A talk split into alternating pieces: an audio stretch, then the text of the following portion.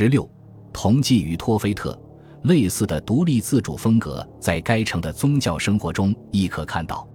宗教仪式在迦太基人正在形成的民族认同感中占据着中心位置。一个特别重要的原因在于，它为上层集团实现政治上的控制提供了一个重要手段。与近东一样，神庙是迦太基最伟大、最具财力的公共机构，为由精英阶层成员担任的大祭司们所控制。大型神庙雇有大批专职工作人员，抄写员、圣歌歌手。乐师、圣火示意、理发师和宰生者是为了确保因神灵栖身于此而举行的宗教仪式能够正常进行所必须的。这就是公开的价目表里所罗列的特定献祭仪式的开销等级。同时，他也将相关收费划分为不同的价位。这份公文不仅保障着为数众多的迦太基祭司和神庙工作人员的生计，也为恳请者提供了某些消费者权益保护。因为他们被告知那些胡乱收费的祭司将会被刻意罚金，不光是精英阶层的成员在监督着这些肆意扩张的组织及其雄厚的财力，神庙亦被当作共餐俱乐部的活动场所，这也是它的仪式性功能之一。麦勒卡特在泰尔和其他重要的腓尼基西部殖民地的万神殿中可谓是至高无上，不过他在迦太基却从未享有如此主导性的地位。尽管他在迦太基仍是高级天神的一员，他的神庙和主持艾格塞斯宗教仪式的祭司在城市中也有着极高的地位。在迦太基，两位最引人注目的天神是巴尔哈蒙和他的妻子塔尼特。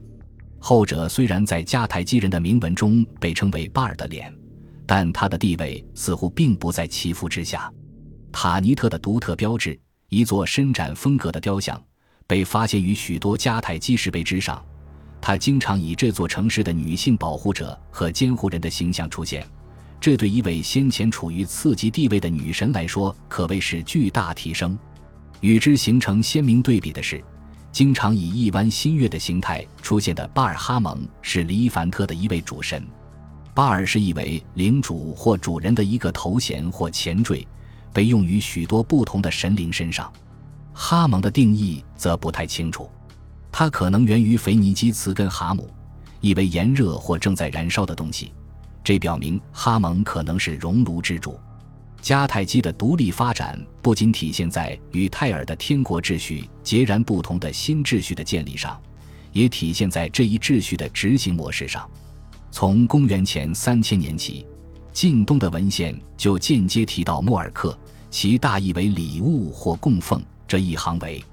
这个词通常被用于形容当众人正面临格外严重的灾难性境地之时，将自己的长子作为祭品献给神灵，以平息他们怒火的做法。旧约全书提供了一些莫尔克的例子，在出埃及记中，以色列人得到这样的命令：“尔须将尔的头胎儿子献于我。”两个犹太国王将自己儿子作为祭品的事亦被提及。因而，犹太人激烈的反对这一外族的做法。日后，一些颇为可疑的希腊文献宣称，腓尼基人在陷入严重危机时也会诉诸献祭仪式。他们将王子的儿子斩首，通过这种对天神埃尔的献祭来向这位神灵表达敬意。这位神灵本身也献出了自己唯一的儿子尤德，以保证自己的土地免遭劫难。然而，就考古学方面的证据而言，迄今为止，在黎凡特地区只发现了一份关于托菲特现代学者给理应是献祭仪式举行地的宗教围场所起的名字的证明，并且只有一座石碑间接提到过莫尔克献祭仪式。在创世纪中，亚伯拉罕在接受了上帝的考验后，获准用一头羊作为祭品，以代替他的儿子以撒。学者们因而认为，在大多数情况下。兽崽可以作为人类儿童的替代品被用于献祭。可以肯定的是，到了公元前七世纪的时候，莫尔克献祭活动似乎在腓尼基完全绝迹了。即便如此，一些论及迦太基人同祭行为的古希腊文献仍然存在。在这方面，最完整、最绘声绘色的描述出自西西里籍历史学家迪奥多罗斯。在他们的城市中有一座克罗诺斯的青铜像。他的手向外延伸着，掌心向上，朝地面倾斜，以至于每个被置于其上的孩子都会滚落下来，掉进一种开裂着的、里面满是火焰的凹坑里。公元前三世纪的哲学家和传记作家克莱塔卡斯亦再现了这样一幕可怕的场景：当孩子们被火焰吞噬时，他们的肢体蜷缩着，他们那张开的嘴巴看起来仿佛在笑。按照公元一世纪时希腊作家普鲁塔克《论迷信》的记载，双亲们为了让他们的婴儿免于被献祭，而用买来的流浪儿作为替代品。但如果流浪儿的父母为死去的子女而哭泣或感到悲痛的话，那流浪儿的母亲就将失去已到手的钱财。在献祭地区，还应高声奏乐，用以掩盖被牺牲者的尖叫。如果不是法国殖民地的两名低级官员。弗朗索瓦伊卡德和保罗吉利于二十世纪二十年代毅然决定调查一番的话，这些指控可能仅仅被视为希腊人的诽谤。伊卡德和吉利对一位贩卖突尼斯石碑的人日益生疑，他来的时候总是带着精美的迦太基石碑，其中一块石碑给他们留下的印象格外深刻，上面雕刻着一个身穿宽大外衣、头戴祭司头饰的男人。男人的右手举起做祷告状，左手轻轻抱着一个用布包裹着的婴儿。铭文中早有几个字母 “milk”。难道这个石碑商人无意中发现了迦太基人将他们腓尼基祖先那令人毛骨悚然的传统继续下去的一世之地吗？一天晚上，根据密报，两个法国人惊讶地发现，他们的怀疑对象正在离伟大的举行海港不远的旷野中挖掘石碑。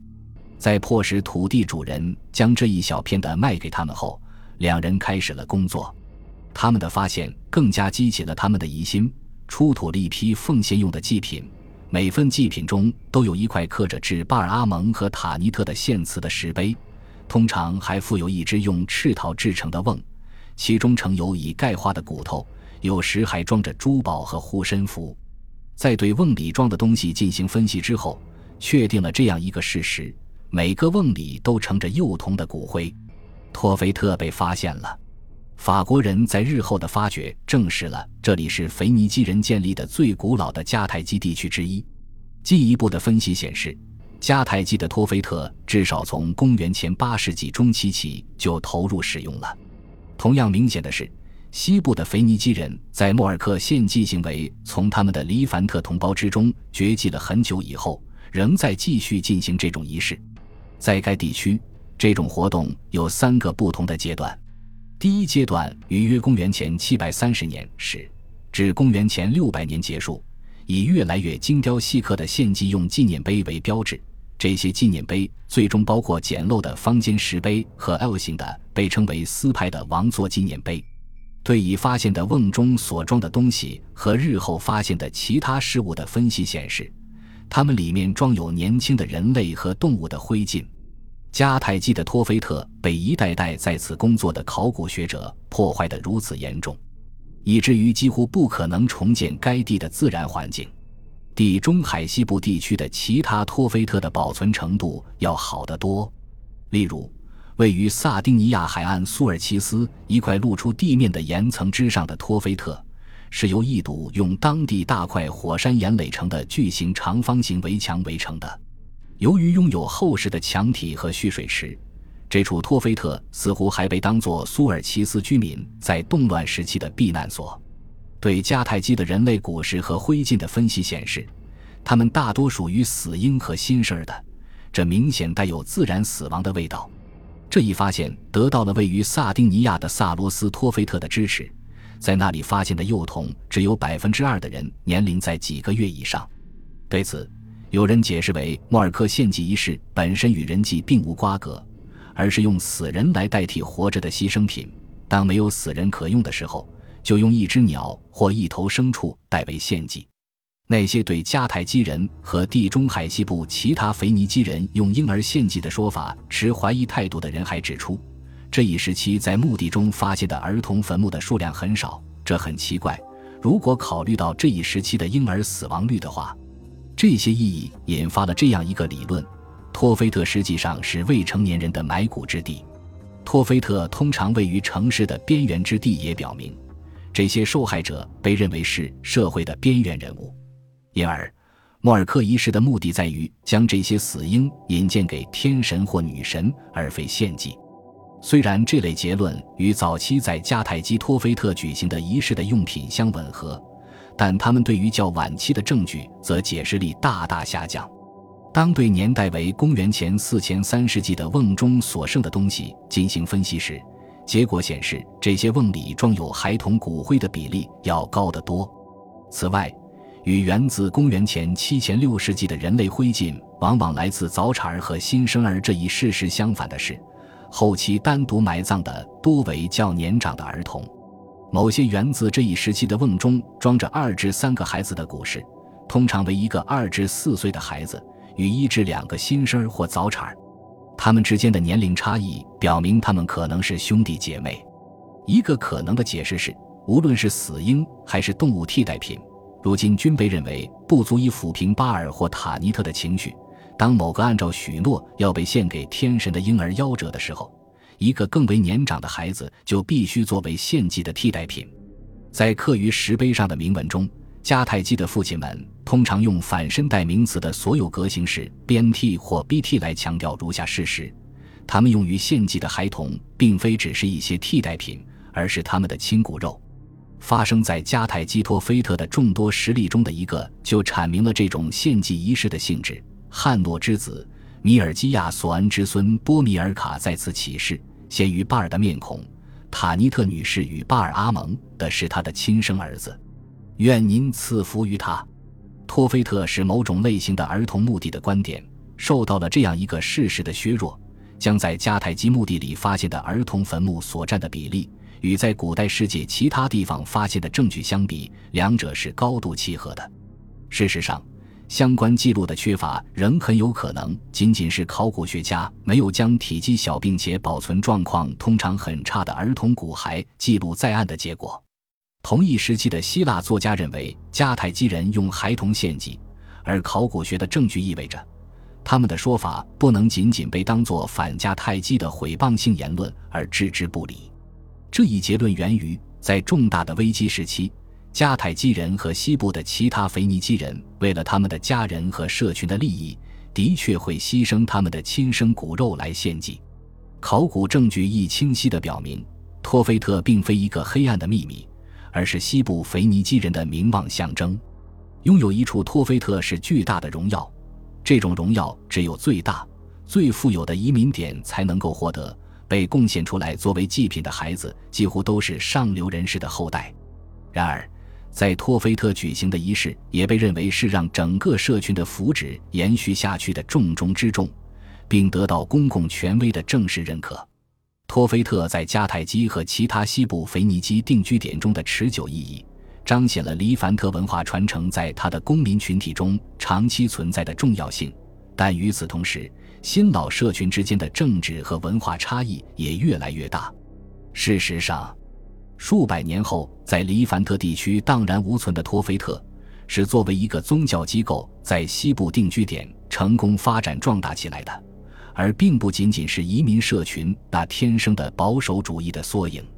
可以肯定的是，它是正在开始从将其团团包围的黎凡特同胞的阴影中浮现的地中海西部腓尼基世界之活跃性和一致性的象征。